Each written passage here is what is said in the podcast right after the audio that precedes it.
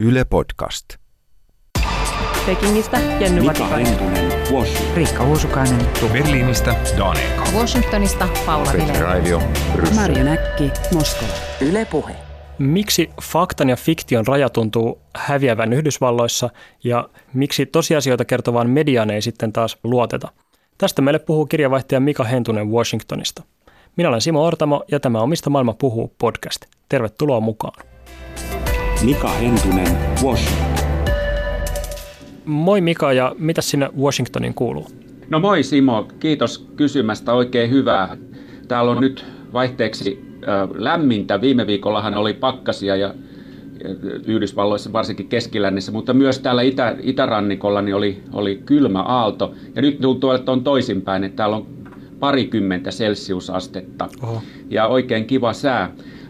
Poliittisesti, tämähän on politiikan kaupunki, niin se on sitä ja samaa. Trump piti puheen kansakunnalle, jossa hän vakuutti, että muuri tulee. Eli, eli, eli tämä pattitilanne tästä muurikiistasta, niin se tuntuu vaan jatkuvan politiikassa. Olen myös itse havaitsevinani, että Trump ei ihan joka kohdassa muistanut puhua totta, mikä on ehkä tapana hänelle ja muillakin poliitikoilla aika usein. Niin tota, sun mielestä tämmöinen faktan ja fiktion sekoittuminen näkyy siellä jotenkin muutenkin, niin kerro ihmeessä lisää, että miten se siellä näkyy Yhdysvalloissa. No kyllä se tuntuu siltä, että se, se näkyy nykyään jo vähän kaikessa. Että jotenkin tuntuu jopa siltä, että jollain tapaa tässä eletään niin semmoisessa totuuden jälkeisessä ajassa. Eli ihan avoimestikin faktaa ja fiktiota sekoitetaan tyylikeinona esimerkiksi journalismissa ja muussa, muussa tällaisessa faktakirjallisuudessa ja faktakirjoittamisessa. Mutta sitten tuntuu, että muutenkin niin tällaista niin tämmöisiin absurdeihin tilanteisiin, tilanteisiin joutuu aika usein. Ja mä voisin kertoa vaikka esimerkiksi taannoiselta juttukeikalta Virginiasta pari kuukautta sitten. Olin siellä, siellä tuota, jututtamassa Trumpin kannattajia, eli äh, konservatiivikristittyjä, evankelikaalisia.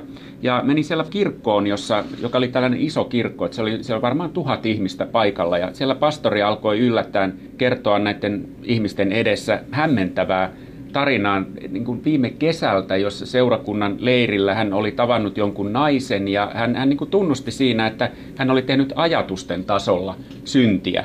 Hmm. Ja tämä tuntui niin kuin hyvin hämmentävältä kuunnella tässä, että miksi hänen nyt pitää te- tällaista kertoa. No ilman muuta siinä, siinä varmaan on taustalla sitten jotain enempää, että ehkä jotain syytöksiä, mutta silti niin silti niin tuota, se tuntuu erikoiselta kuunnella siinä ikään kuin faktan ja fiktion sekoittumista siinä, että, että tällainen niin kuin ajatusten tasolla niin se ei olekaan niin paha asia tämän seurakunnan mielestä mahdollisesti kuin mitä se olisi todellisuudessa ollut. Jännittävää. No näkyykö tämä muu- muualla kuin tavallaan siinä porukassa?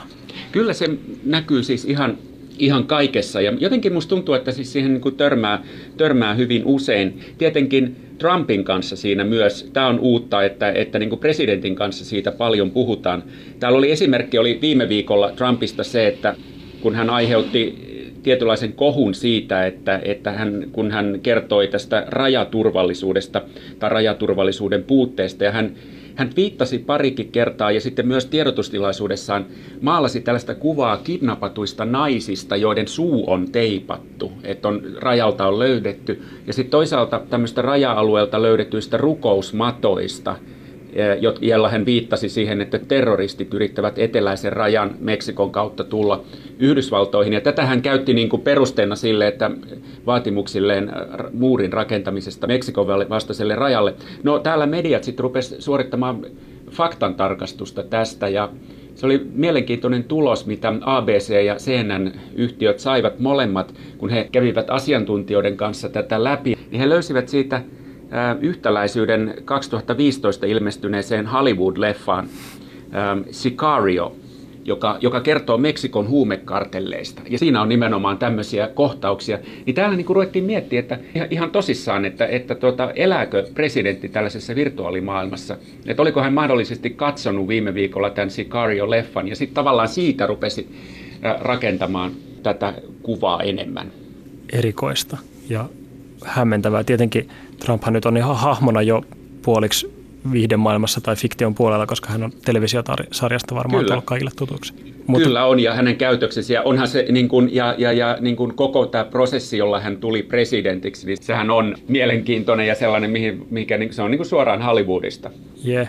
Ja, ja tosiaan Trump ei kuitenkaan ainoa poliitikko tai edes ainoa niin kuin, tärkeä henkilö, joka tällaista tekee siis. Ei ole, ja tätä on todella paljon. Mä voisin toisen esimerkin esimerkiksi kertoa tässä joulun tietämillä Kevin Spacey, eli tunnettu näyttelijä, jota on syytetty seksuaalisesta ahdistelusta, niin hänen oikeusistuntonsa oli, oli kuuleminen siinä joulun tietämillä, ja hän on tunnettu muun muassa House of Cards hmm. tästä Netflix-sarjasta, jossa hän esittää presidentti Underwoodia. Niin tämä oli hyvin hämmentävää myös, koska hän, hän tämän oikeusistunnon aikaan julkaisi YouTubessa ja omalla Twitter-tilillään tämmöisen videon, jossa hän esiintyi presidentti Underwoodina ja vakuutti olevansa syytön.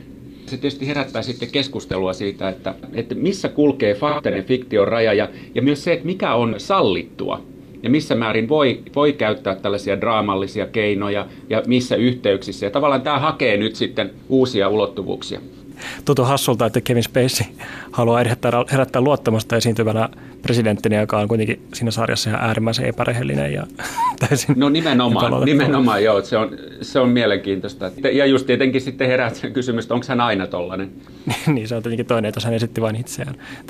Eli tuossa puhuttiin oikeusjärjestelmässä, mitä sitten journalismi, jossa perinteisesti yritetään olla aika tarkkana siitä, että kerromme vain tosia asioita ja lähtöötämme väitteemme.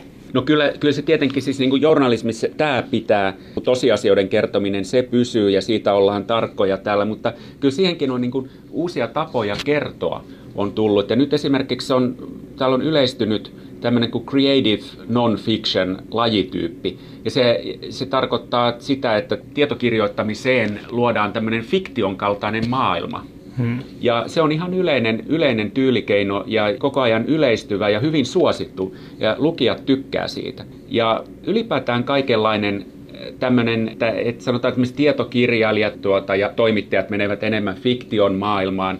Mä itsekin kirjoitin, tai on kirjoittanut kaksi dekkaria ja mietin sitä, että onko mä jotenkin kummajainen, mutta se on itse asiassa hyvinkin trendikästä täällä hmm. niin kuin kirjoittaa kirjoittaa, että, että toimittaja kirjoittaa dekkarin, joka sijoittuu Washingtoniin näihin valtakortteleihin. Ja huomasin, että esimerkiksi Jake Tapper, kuuluisa CNN uutisankkuri, niin hän on esimerkiksi kirjoittanut. Ja hänellä oli, se oli mielenkiintoista myös niin kuin Jake, Jake Tapperin haastattelua lukea, koska hänellä oli niin kuin hyvin samantapaisia ajatteluja, että hän myös niin kuin sanoi, kuin mitä itse, itse mietin, että monesti niin tulee sellainen tunne, että sä tarvitset fiktiota ymmärtääksesi todellisuutta. Niin, että pystyy jotenkin tarkemmin kertomaan, että mitä ihmettä Washingtonissa tapahtuu. Kaikki tuntuu aika sekavalta, niin Kyllä. jos kertoo vetävän tarinan, ja, niin pystyy sitten. Joo, ja, ja, ja sä pystyt niin kuin jäsentämään ikään kuin todellisuutta paremmin niin kuin fiktion kautta ja mielikuvituksen kautta.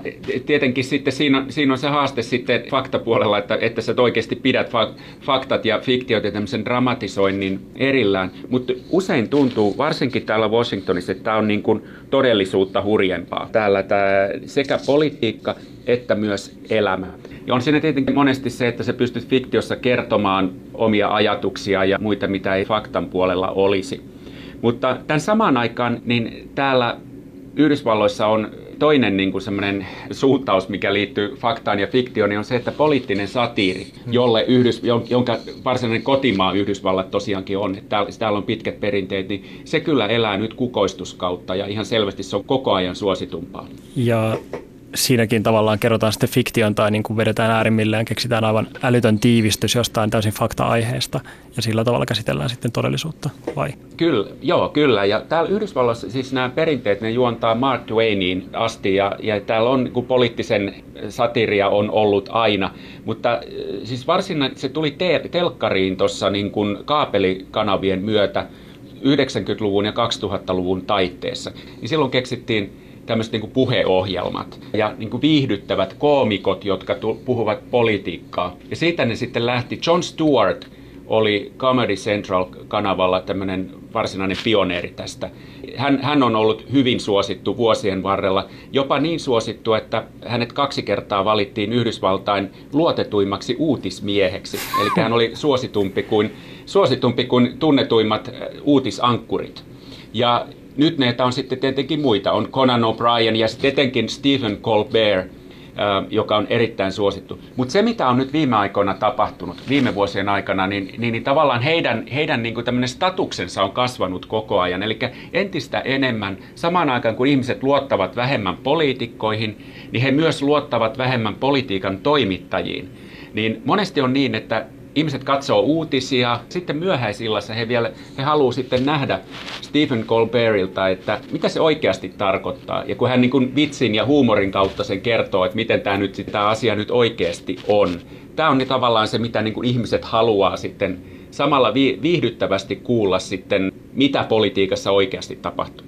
Joo, se on kyllä tosi jännä ja siellä pystyy se sekä vetämään mutkia suoriksi että niin kuin kertomaan asioita, mitä uutistenlukija ei tietenkään pysty tulkintoja oikeasti tekemään. Ja sitten se, mikä mun mielestä on ollut jännä, on ollut se, että kun katsoo vaikka John Oliveria, joka on myös yksi näistä satirikoista, niin hänellä saattaa olla semmoisia ihan niin kuin pitkiä pätkiä niin kuin tavallaan semmoisia koomisia luentoja jostain aiheesta.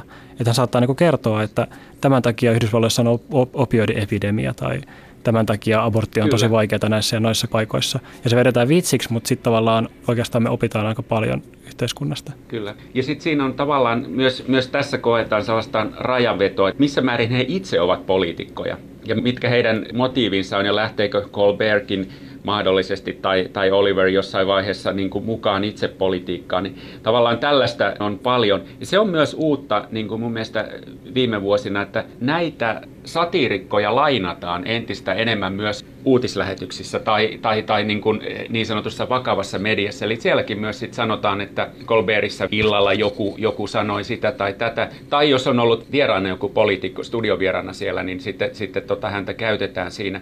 Eli tavallaan heidät on legitimisoitu ö, tämmöiseksi uutislähteiksi ja analyytikoiksi jossain, jossain määrin sehän on mikä yllättävää kanssa, että sitten vaikka presidentti Trumpkin on ruvennut Twitterissä riitelemään parin satiirikon kanssa välillä, Samantha Bee tai John Oliver. Kyllä, joo, joo. Koko ajan heidän merkityksensä ja poliittinen merkityksensä on tullut koko ajan suuremmaksi. Ja siis Trumphan riitelee jatkuvasti sitten myös niin kuin, viihdeohjelman Saturday Night Livein kanssa, jossa tuota, on Trump-sketsejä, niin hän riitelee tämän tämän ohjelman kanssa ja ohjelman tekijöiden kanssa ja, ja sitten näiden tuota, näyttelijöiden kanssa, niin siinä ihan jatkuvasti. Mika Hentunen, Washington. Seuraavaksi puhutaankin sitten enemmän juuri tästä kääntöpuolesta, eli siitä, että fiktio korostuu siinä vaiheessa, kun ihmiset eivät enää oikein luota siihen faktapuoleen. Mä itse tarkistin pari gallup lukua, jossa kerrottiin, että amerikkalaisista 23 prosenttia luottaa ö, täysin tai paljon sanomalehtiin ja telkkariuutisiin vain 20 prossaa. Ja kongressi, kongressi, kongressi luottaa Yhdysvalloissa 11 prosenttia kaikista kansalaisista. Niin tähän varmaan kertoo siitä, että on aika suuri luottamuspula Yhdysvalloissa. Kyllä, nimenomaan. Ja siis varsinkin poliittisesti valittuja instituutioita kohtaan. Mä olin tuossa viime viikolla kuuntelemassa Brookings-instituutissa. Siellä, siellä kerrottiin Marylandin yliopiston vastaavasta tutkimuksesta, eh, jonka mukaan 83 prosenttia vastaajista katsoi, että, että tota, poliitikot eivät ajattele muuta kuin omaa ja omien rahoittajiensa etua. Ja sitten se, mikä siinä oli suorastaan huolestuttavaa niin demokratian kannalta, oli se, että kun Yhdysvalloissa perustaja-isät aikoinaan tekivät tällaisen sosiaalisen sopimuksen, eli se, että jos kansa valitsee sut poliittiseen tehtävään tai, tai virkamieheksi, niin sä sitoudut ajamaan ennen kaikkea kansan etua, niin nyt äänestäjistä suurin osa, valtaosa uskoo, että poliitikot ovat avoimesti rikkoneet tätä sosiaalista sopimusta ja tavallaan että se ei enää niin kuin päde eikä ole enää voimassa. Niin kyllä nämä on niin kuin huolestuttavia piirteitä ja nämä on ollut monta vuotta. Ne ei ole niin kuin Trumpin aikana suinkaan tulleet, vaan tämä on koko 2000-luvulla mennyt entistä enemmän tuohon suuntaan. Miten tota tähän luottamuspulaan sitten on yritetty puuttua? Se, se on huolestuttava tilanne, jos pitkän aikaa mihinkään tavallaan keskeiseen instituutioon ei voida luottaa se on se on hyvä kysymys. Mä en oikein tiedä, koska kyllä poliitikot puhuu tästä ongelmasta ja siitä, että täällä on aina tämä sana bipartisan, että niin kuin nyt otetaan molemmat puolueet huomioon, mutta käytännössä se on kyllä ihan toista. Että politiikka on hyvin pahasti tämmöistä juupas eipäs mustavalkoista. Ja kyllä täällä puhutaan kahden puolueen järjestelmän kriisistä. Että, että tota, ei sitä oikein, niin kuin, en mä oikein tiedä, että, että, että niin kuin mitä, mitä sille tehtäisiin. Mutta mitä muut tahot, niin kuin kansalaisjärjestöt ja tutkijat ja näin, niin ne on esittäneet. Esimerkiksi tässä Marylandin yliopiston tutkimuksessa, jota mä kävin kuuntelemassa, niin nämä tutkijat olivat rakentaneet kansalaisparlamentin, johon kutsuttiin ihmisiä mukaan. Ja sitten tota, ihmisille esitettiin se, että millä tavalla ratkaisisit näitä toivottomilta tuntuvia poliittisia kiistoja niin yllättävää kyllä tuntui siltä, että ihmiset olivat siitä huolimatta, olivatko he oikeistolaisia tai vasemmistolaisesti ajattelevia, niin hyvinkin valmiita kompromisseihin, eli paljon enemmän valmiita kuin kongressi. Tämä on poliittinen kriisi ja sitten puoluepoliittinen kriisi. Entäs sitten median, tavallaan epäluottamus mediaa kohtaan? sitä on ollut pitkään ja se tuntuu, että se on niin kuin kärjistynyt viime vuosina, mutta tästä on puhuttu varmaan 15 vuotta täällä ja se on liittynyt näihin, tähän, tähän samaan, että missä määrin media on syypää. Mä en tiedä, että mä en osaa sitä sanoa, että mikä se niin kuin tällä hetkellä se tilanne on, mutta mä luulisin, että se ei, ei se ainakaan niin kuin parantunut ole siitä, mitä se, mitä se ennen Trumpia oli. Tuntuuko, että tavallaan kansalaisten ja poliitikkojen välillä sit on jonkinlainen niin kuin kuilu, että ne, ne eivät ehkä ymmärrä toisiaan? Kyllä, erittäin voimakkaasti tuntuu siltä, koska jos katsotaan niin kuin Yhdysvaltain demografista kehitystä, niin täällähän toisin kuin Suomessa, niin täällähän väestö nuorenee koko ajan. Ja täällä väestö kasvaa hyvin voimakkaasti ja se nuorentuu. Et tänä vuonna 2019 niin ensimmäistä kertaa Yhdysvalloissa on milleniaaleja, eli alle 35-vuotiaita enemmän kuin suuria ikäluokkia. Ja tästä tämä niin tämä kehitys vaan nyt sitten kasvaa. Ja samanaikaisesti myös esimerkiksi espanjankielisten osuus väestöstä niin kasvaa koko ajan. Vaikka nyt tämä uusi kongressi, sinne valittiin enemmän naisia kuin aikaisemmin ja sitten erilaisten vähemmistöjen edustajia, mutta silti niin kyllä se niin voittopuolisesti niin se on tällainen niin kuin rikkaiden eläkeläisten instituutio. Että kyllä sen täytyy ruveta näkymään politiikassa enemmän. Joo, se on jännää, kun tavallaan Trump on yli 70, Nancy Pelosi on myös 70 puolella ja demokraattien nämä pari tunnetuinta mahdollista presidenttiehdokasta, jotka ei vielä kertonut aikeistaan, niin on Bernie Sanders ja Joe Biden, jotka on molemmat myös melkein 80 niin se on hyvin kyllä. kaukana ehkä siitä juuri milleniaalista. Kyllä, joo. Ja se, on, se luo tätä kyllä ilman muuta sitä, sitä, sitä tuota, niin kuin tavallaan kuilua poliitik, politiikan ja poliitikkojen ja, ja, ja sitten kansan välillä. Ja monet, monet kokee sille, että heillä ei ole mitään mahdollisuutta vaikuttaa tästä syystä. Ja sitten toisaalta myös se, että toi niin kuin systeemi ihan, ihan konkreettisesti, että äänestäminen on vaatii vaivan näköä, että sun pitää eh, rekisteröityä ja niin poispäin siihen. Että se tuntuu, että se on, se on monelle, että se on niin kuin hankalaa ja sitten se on tämmöisen niin pienen piirin tota, homma toi. Ja eliitin puuhastelua koko politiikka. Tota, no entä sitten jos palataan vielä tähän, tähän faktan ja fiktion sekoittumiseen, niin miten sä näkisit, että voisiko sillä olla myös jotain niin positiivista annettavaa siihen, että juurikin tämmöiseen luottamuspulaan tai siihen, että ihmiset käsittäisivät ehkä paremmin sitä, että miten politiikka toimii? Jos sitä niin kuin käytetään oikein. Esimerkiksi nämä uudet tota, tyylisuuntaukset journalismissa ja erilaiset dramatisoinnit. Ja sitten myös, myös tavallaan se, että tehdään kantaottavia leffoja ja kantaottavia tota, ka- kaunokirjallisuutta ja näin poispäin. Et ilman muuta sillä voi olla positiivista vaikutusta. Et se, on, se on sitten vaan, että, että miten sitä käytetään ja missä. Mika Hentunen, Washington. No, tähän lopuksi kysyisin sinulta suositusta, eli suosittele jotain kirjaa, elokuvaa tai vastaavaa, joka kannattaisi lukea, jos haluaa tietää lisää Yhdysvalloista ja sen tilanteesta juuri nyt.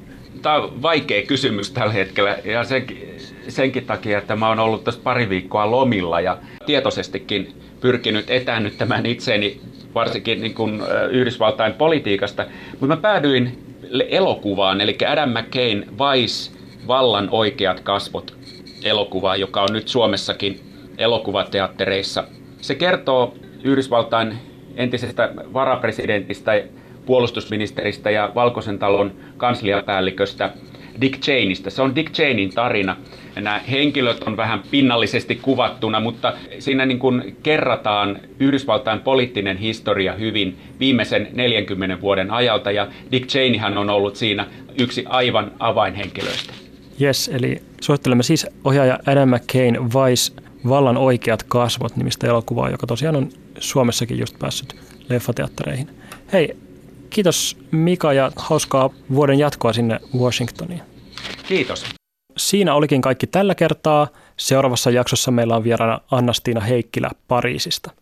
Jos pidit tästä jaksosta, niin kerro ihmeessä kaverillekin ja voit myös lisätä tämän ohjelman suosikiksi Areenassa tai sovelluksessa, mistä ylipäätään kuuntelet podcasteja.